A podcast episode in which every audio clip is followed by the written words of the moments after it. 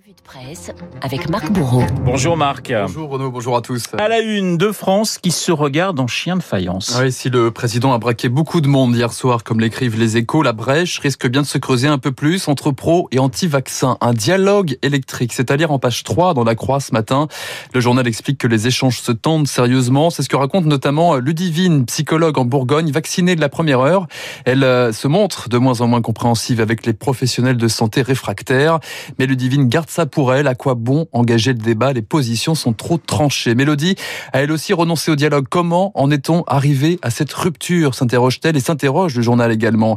Il y a d'abord les, les réseaux sociaux qui mettent sur le même plan un message anonyme et une étude scientifique. Il y a ensuite ce sentiment de plus en plus fort chez les non-vaccinés d'être devenus les coupables de l'épidémie. Enfin, si la rupture est possible et politique, elle est aussi sociologique selon l'épidémiologiste Yves Buisson. Les soignants ont fait tout ce qu'on leur demandait depuis un an explique-t-il.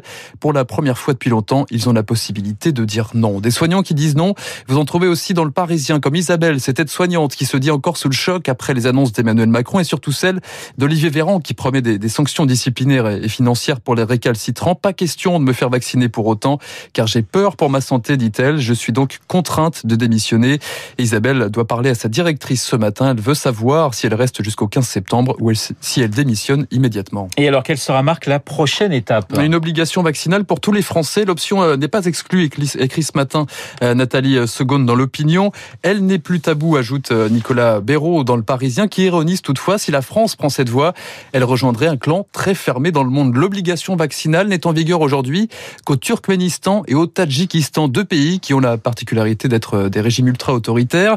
Justement, comment ça se passe à l'étranger en ce moment? Si le Royaume-Uni s'apprête à devenir le pays le moins restrictif d'Europe, dit Libération, c'est la valse des restrictions chez les 27. Couvre-feu au Portugal, vaccin obligatoire pour atterrir à Malte. Pendant ce temps, en Grèce, on manie la carotte et le bâton comme personne, rapporte Le Monde. Pour encourager les 18-25 ans à se faire vacciner, le gouvernement distribue aujourd'hui des chèques cadeaux d'une valeur de 150 euros. Alors, eux réclament des vaccins au nom de la liberté. Et eux, ce sont les, les Cubains, Renault, qui organisent depuis ce week-end des manifestations inédites depuis la Révolution. La Croix raconte que tout est parti d'un village au sud de la Havane dimanche dernier. Là-bas, les habitants sont euh, descendus dans la rue parce que la propagande du régime inquiète. Euh, la Havane refuse de participer au mécanisme COVAX, au mécanisme international hein, de distribution de vaccins.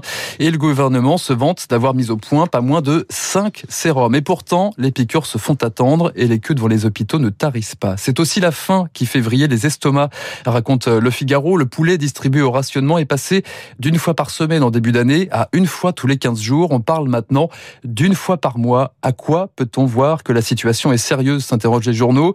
Aux voitures renversées au paradis des belles américaines des années 50, raconte la Croix, mais aussi aux coupures d'Internet depuis quelques jours. C'est un signal, un avertissement, disent certains habitants, le signe qu'il se passe quelque chose de grave au plus haut sommet de l'État. Marc, à la une également, une France fantasmée. Alors, si vous n'êtes pas convaincu, Renaud, par la une de Valeurs Actuelles qui titre ce matin sur la décadence française, vous pouvez trouver refuge dans les salles obscures, nous disent les journaux ce matin, avec la présentation au Festival de Cannes du dernier Wes Anderson, The French Dispatch. L'histoire euh, d'un magazine à gros tirage dont les journalistes élaborent l'ultime numéro après la mort de leur euh, rédacteur en chef. La particularité de ce film, nos délibérations, c'est qu'il parle d'abord de la France des années 50-70 en général et d'une ville en particulier, une ville baptisée Ennui sur Blasé. C'est ah tout, un poème. Hein. Il s'agit en fait de la ville d'Angoulême où a été euh, tourné le, long métrage, une réinvention bricolée. Les bâtiments rappellent euh, les films de Jacques Tati et des chansons de Charles Aznavour s'échappent des jukebox. Les blasés y verront peut-être une source d'ennui, écrit Le Figaro, toujours très en forme hein, pendant la quinzaine.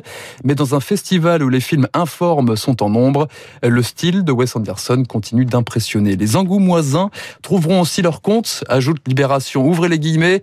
Les lecteurs les plus assidus de la Charente libre, ils reconnaîtront peut-être une rue pittoresque d'Angoulême.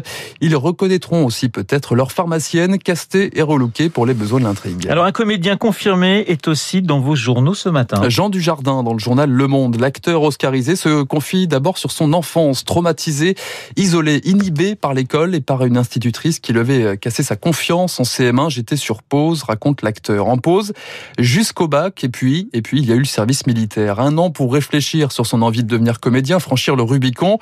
Une année surtout durant laquelle il a pu observer toute la société. C'était un bon vivier, raconte-t-il. J'ai mixé, glané, singé, détourné.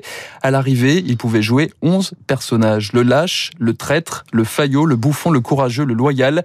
Le signe que la France s'écrit toujours au pluriel. La revue de presse signée Marc Bourreau sur l'antenne de Radio Classique. Marc, je sais que vous êtes un fan de musique. Et On des va birds. rendre et des, et des birds. Ça tombe bien, ça tombe très très bien. Il est très fort ce Marc Bourreau, puisque c'est l'anniversaire aujourd'hui de Roger Margin, qui est le guitariste et le chanteur des Birds. Il, euh, il a la particularité de jouer avec une guitare électrique à 12 cordes. Et en 1965, eh bien les Birds sortaient cet énorme tube Turn, Turn, Turn.